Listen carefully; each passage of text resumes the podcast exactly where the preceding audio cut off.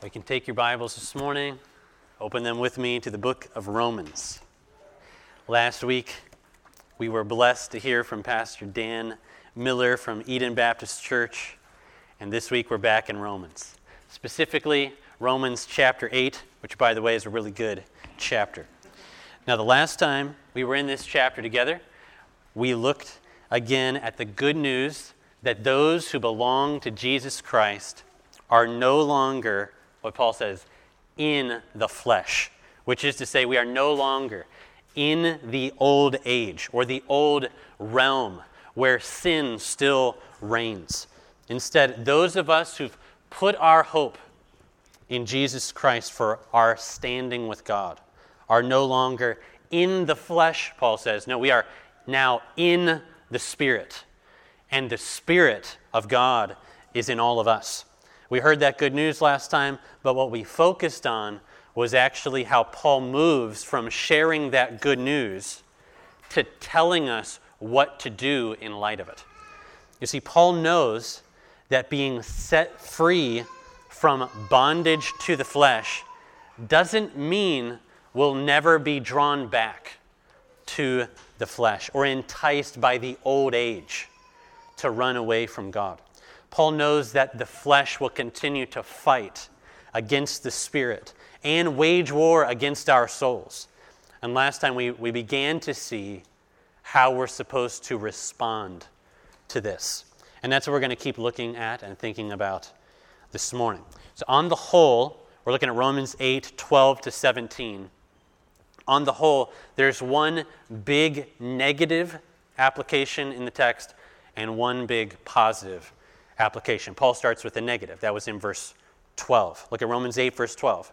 He says, So then, brothers, brothers and sisters, we are debtors not to the flesh, to live according to the flesh. For if you live according to the flesh, you will die.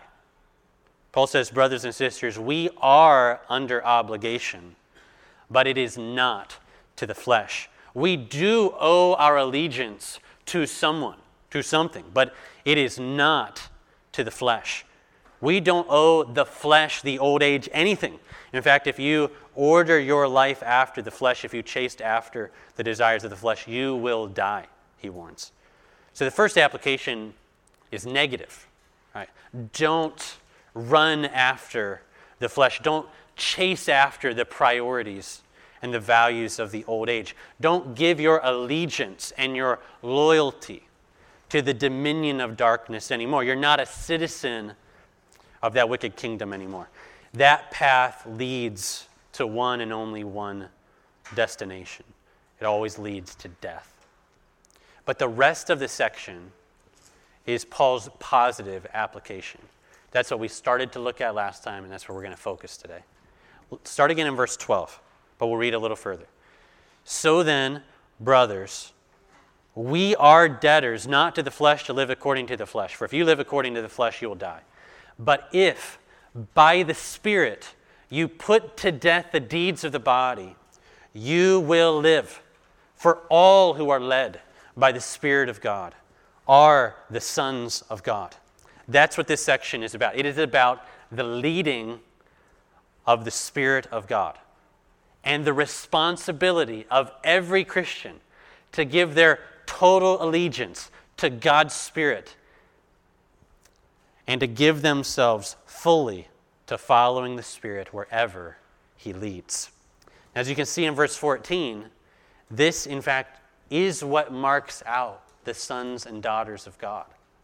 It's being led by the Spirit. God's Spirit leads God's sons and daughters. And God's sons and daughters get behind God's Spirit. That's what you find in verse 14. As many as are led by the Spirit of God, these ones are the sons of God. Now, if you can remember, two weeks ago, one of the biggest questions we tried to tackle was what, what exactly it means to be led by the Spirit. And I'm not going to go back through everything we talked about, but perhaps you can remember how we focused on how the Bible actually uses the language. We have kind of a way that this is often used today but how the Bible actually pictures being led by the Spirit. That's what we tried to focus on. And what did we see?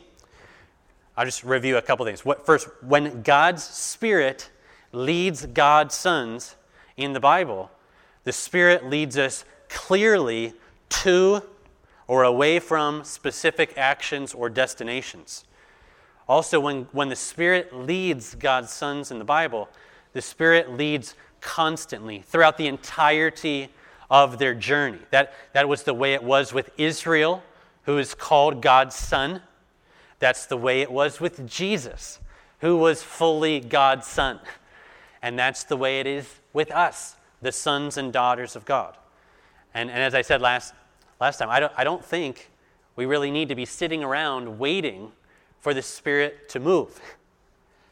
As much as simply following where the Spirit is already leading. God's Spirit is already on the move, already leading. He's always with us, He's always pushing us, always leading us. The question is more are we going with Him? Lastly, when the Spirit leads, in, as you look at the Bible, when the Spirit leads, the Spirit leads with power. God's Spirit doesn't just point the way and then tell us, in effect, now go out and do your best, and I hope to see you at the destination. No, God's Spirit leads God's sons to God's places with God's power. The leading of the Spirit is not in the Bible just about God giving us general direction. It's also about how God's Spirit empowers the sons and daughters of God to actually move and walk in the paths that He is charting for us. So I suggested if you want to keep a picture in your mind of what the leading of the Spirit looks like, I would not picture someone standing in front of Starbucks and Caribou, just kind of waiting for some sort of internal prompting to go to one or the other, trying to figure out which way to go. Instead, a better picture to carry around in your mind would be to think through the whole story of how God reached down with his mighty arm and delivered his people out of Egypt. And then how he led them with power through the sea, through the wilderness, always with them, always leading them, always empowering them all the way to the promised land. God didn't just give them a map when they got out of Egypt about which direction to go and just kind of point them in that direction and say, do your best from here. No, God was with them all the way, night and day, through the pillar of fire and the cloud, charting their course, empowering their every step of the journey. That is how the Bible itself talks about the Spirit's leading.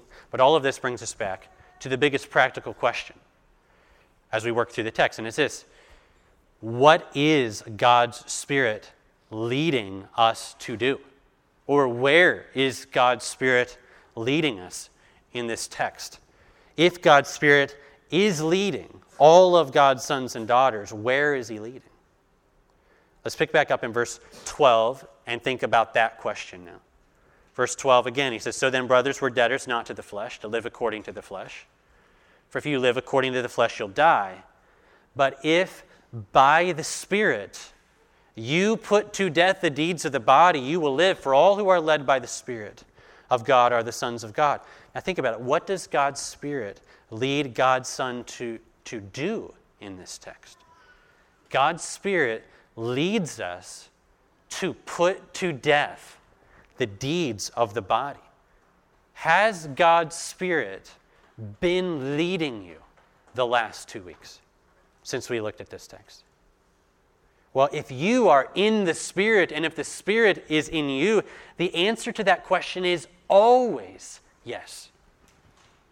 But what has God's Spirit been leading you to do?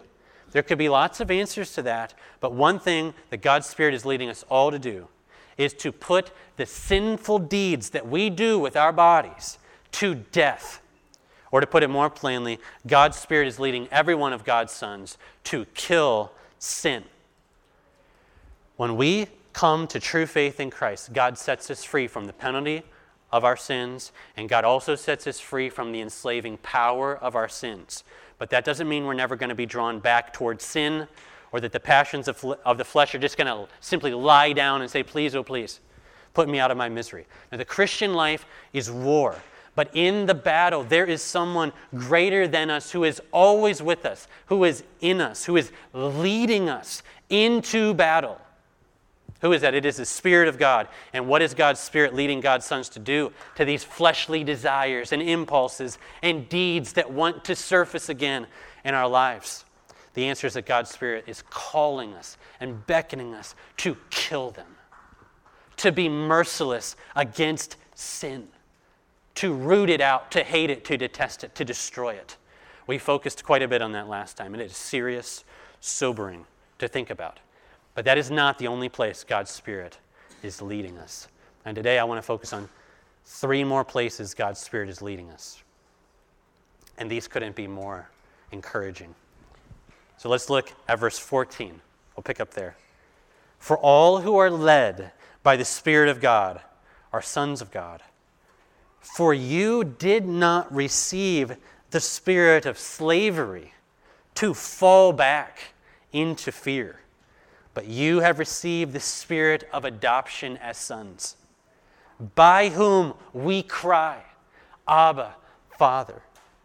That verse 15 is a great verse. First, I think when you look at it, it helps us understand how we became sons of God at all. Because we weren't always sons and daughters of God. We were once slaves.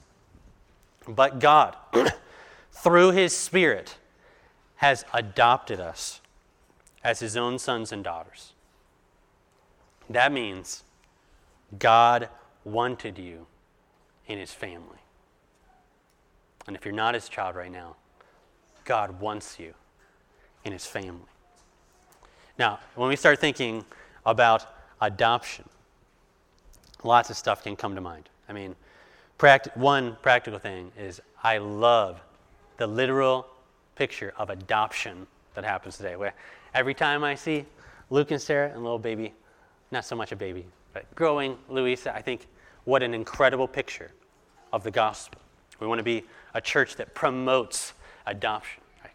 bringing in children into our families and treating them in every way as our sons and daughters. But when you think of the Bible, and I highlight two things.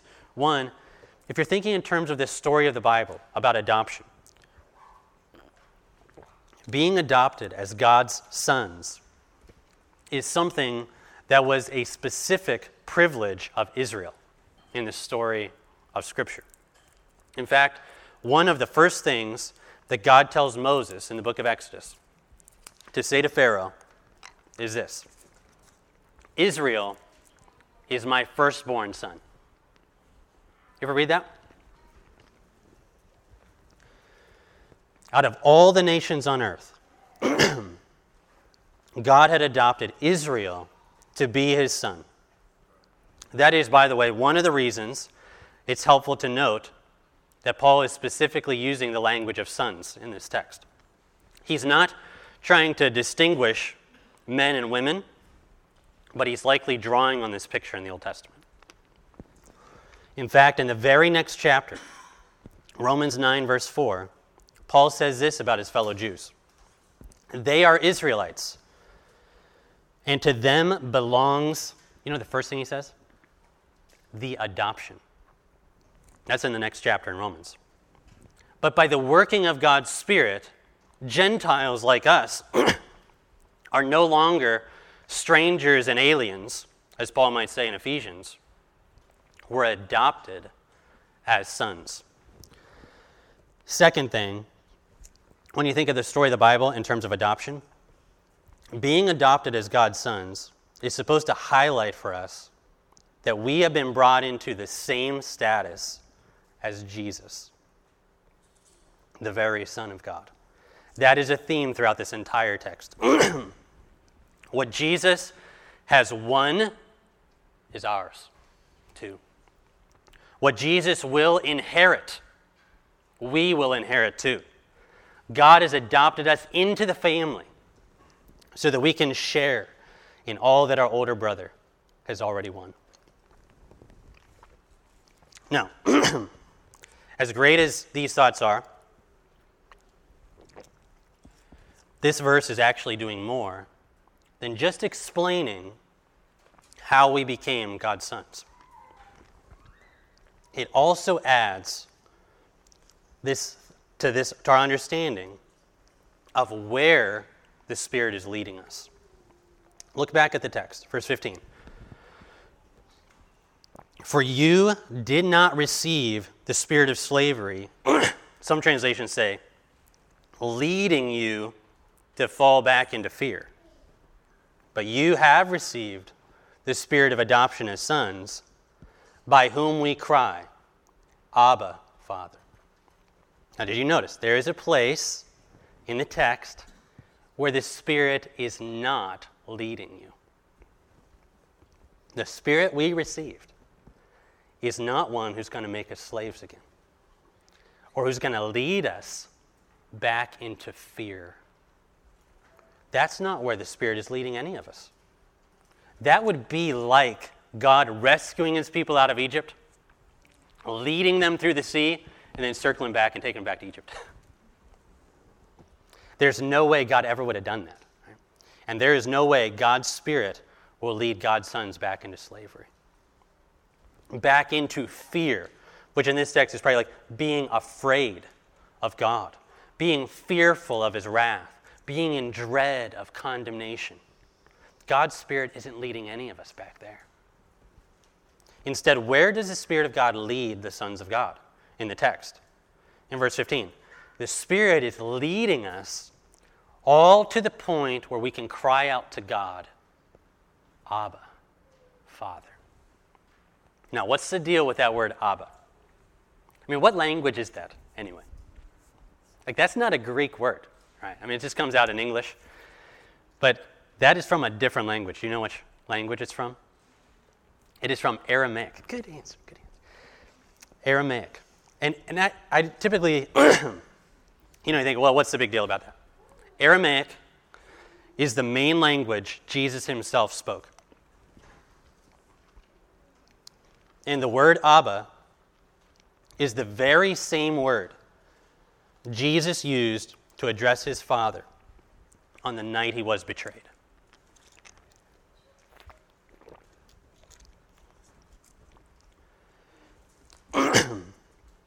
in the Gospel of Mark, Mark tells us that while Jesus was in agony in the Garden of Gethsemane, do you know what happened? He fell to the ground and he prayed. Gospel Mark says, first word he prayed, Abba, Father.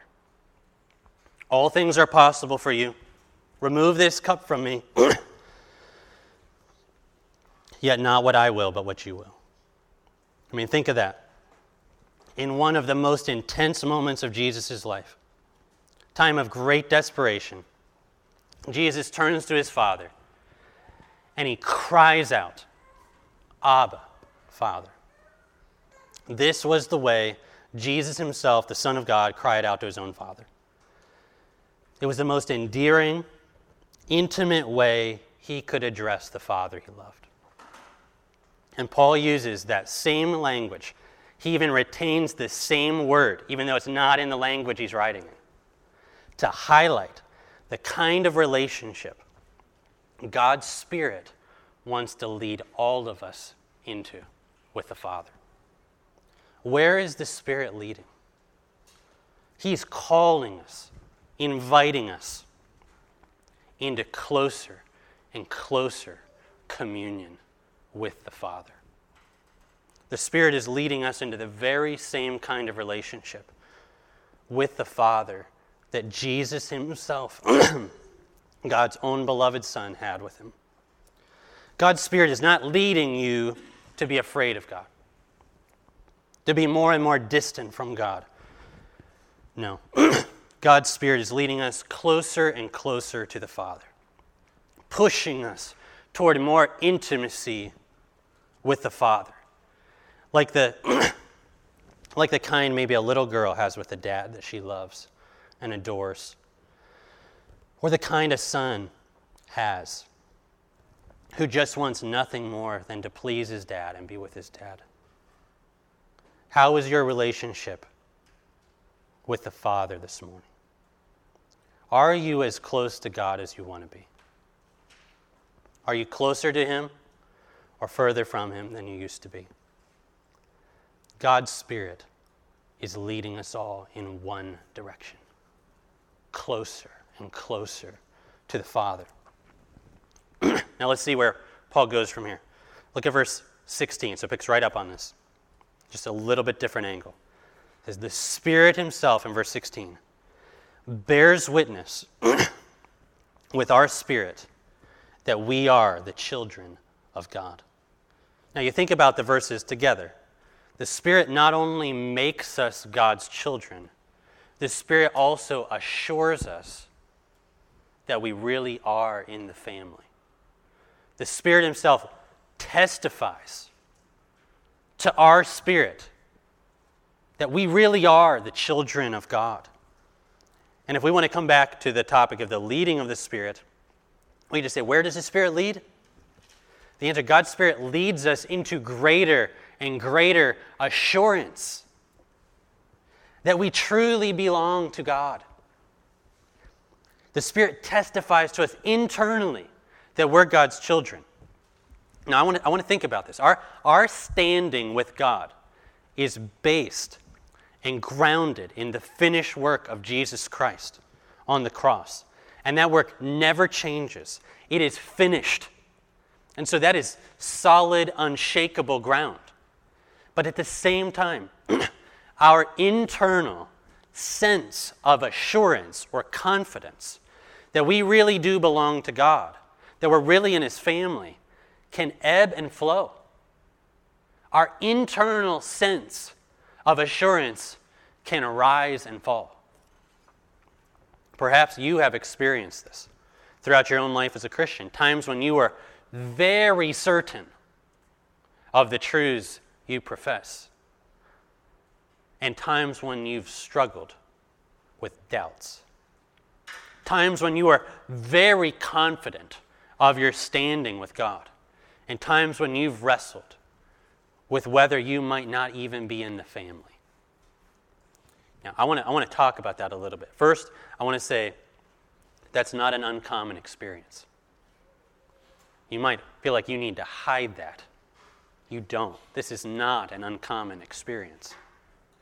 Second, I want to, I want to add that experiencing the, the lack of assurance or confidence of our own standing in the family can be due to a wide variety of reasons. There is no one size fits all diagnosis or solution. I mean, just think for a moment of the many possible reasons someone might go in and out sometimes of feeling confident of their standing. There's, there's lots of possibilities. Now, just think of a couple. Like, one possibility is poor teaching. This isn't the only one, but, but imagine that, that you've been taught that every time you sin, you lose your salvation, your standing with God. Or if you've been taught that true, dedicated Christians won't sin anymore, then what will inevitably happen because we all still sin? You will often doubt your standing with God. Another possibility that I think we have to acknowledge might be due to things like personality or our wiring. Like those, those who are perhaps particularly introspective or analytical may experience more waves of doubt than others. Some of you may have never doubted your standing with God throughout your entire Christian experience. And then there's others that this has been a constant struggle in your life. One, one possibility is due to just the way that we're made up, our personalities, the things that we tend to go on in our heads and our minds, or those with very tender consciences might be so grieved when they sin that they're prone to wonder if this particular sin might be an indication I just don't belong to God. Another possibility that you have to acknowledge if a person lacks confidence of their standing with God is maybe the person's not even a believer. That's a, that's a possibility. It's not the only one. But I mean, think of it a person who doesn't really believe the gospel should not have confidence of their standing with God. In fact, whatever confidence and assurance they think they might have, it's at best false assurance. And that's just a few of the possibilities. There's no one size fits all explanation for why we may go up and down in our confidence of our standing with the Lord. But I, I, this text should remind us of a couple things. One, the work of assuring God's children of their status in the family is specifically the work of the Holy Spirit. So, so think about this. When I'm counseling someone, or when you are, it's not ultimately up to the counselor to bring someone this confidence. I mean, I can share the words of God, I can point them to the trustworthy promises of God, but it is ultimately the work of the Spirit inside our hearts to assure us that these words are true, that the promises are trustworthy, and that God's love for us is real. God's Spirit does that in the heart. We help, we point people to the words, but I cannot give someone that assurance, even, no matter how much I love them. This is a work of the Spirit, and we can pray and we can point them to the words of the Spirit. But God's Spirit does that work. And then I think the second thing from this text that I take away about this is that one possible explanation for why someone might doubt his or her own salvation is, is perhaps that they're not keeping in step with the Spirit. Like I said, this is not the only possibility, but it is one. I mean, think about it. If I am not obeying God's Spirit, like actually listening, taking steps in the path that the Spirit is charting, what is going to be one of the very likely results of that? If I won't listen to the Spirit and obey, I, I would imagine I will start to feel less confident of my standing with God. Why is that? It's because assurance is the work of the Spirit. God's Spirit assures God's sons and daughters that they really belong. And if we aren't listening to God's Spirit in general, it is very possible, in fact, maybe very likely, that we'll struggle with our own confidence of our status in the family. And that is one thing we should always be aware of. A temporary lack of confidence might simply be God's means of getting our attention and calling us back to wholehearted allegiance to Christ and a renewed commitment to follow wherever the Spirit is leading. Now, as we think about all this, God's Spirit is on the move. He's already leading. Where? To closer and closer fellowship with the Father and a greater and deeper assurance that we're really in the family. And then lastly, though, we're going to really save this for the next time. I want us to see the last verse of this section, which opens our, our eyes to the final destination to which God's Spirit is leading the sons and daughters of God. Look at verse 17. We'll pick up in verse 16. The Spirit Himself bears witness with our spirit that we are the children of God. And if we are children, then we are heirs. Heirs of God fellow heirs with Christ, provided that we suffer with Jesus, so that we may also be glorified with him. The Spirit of God makes us God's children, and if we're children, then we are heirs. You might think, I've got nobody going to give me lots of stuff when they die. like, like, God's children are heirs. What are they going to inherit? Put simply, the final inheritance of the children of God is the new creation. It's the glory of being with God and with His Son Jesus, looking just like Jesus, without any sin or any suffering, enjoying Him and each other to the fullest, forever in the new heavens and the new earth and this is where the Spirit of God is leading all the sons of God. We're all going to the same destination if we're God's sons and daughters. He's rescued us from slavery, made us God's sons and daughters. He's with us every day, charting every step of the journey, and He's ultimately leading us home to a better city. We will one day inherit the world. Not because we're so great, we're not. This inheritance will be ours because God has graciously adopted us into his family as his sons and daughters. And because our older brother, Jesus, has done everything for us through his cross and resurrection, all the stuff we never could have done for ourselves, and he wants to share it all with us, fellow heirs with him. Now, there's been a lot to think about today, and a lot I hope God's Spirit has already used to teach us and encourage us and comfort us and challenge us. What I want to leave us with today is, what we, is one thought about what we considered earlier about how God's Spirit is leading all of God's sons and daughters closer and closer to the Father. I don't know what your relationship is with your own earthly father. Some of you maybe had great relationships, some of you didn't have close relationships at all with your with your earthly father. But God the Father loves you. He, if, you, if, you, if your faith is in Christ, the Father has adopted you. He wanted you in His family because He loves you. And if you're not in His family yet, He is working in your life. I mean, I think that's why you're here, because He's doing something to bring you under this preaching so that His Spirit can work in your heart and so He can bring you in to His family. But God grants His Spirit to us when we believe so that His Spirit will lead us closer and closer and closer to the Father. And this reminded me the past couple of weeks of a phrase that is repeated in the final book of C.S. Lewis's great series, The Chronicles of Narnia.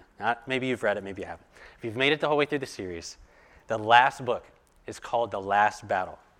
And in it, the children that the stories are about primarily finally arrive in Aslan's land, which is something like the promised land. They actually have died. And, and, and they've arrived in Aslan's land, the new heavens and the new earth. It would be like what it's like, the promised land. And as they come into that glorious land, they start to experience a kind of joy and fullness and richness that they've never experienced before. But the interesting thing in Lewis's story is it also becomes apparent in the story that there are even better things ahead of them as they progress into the land because it's kind of like they're starting out on the outskirts of Aslan's land. And so the call keeps coming out to the children. I don't know if you've ever heard this line. But this call keeps going out to them, beckoning them. And you know what it says? It says, it keeps saying, further up and further in.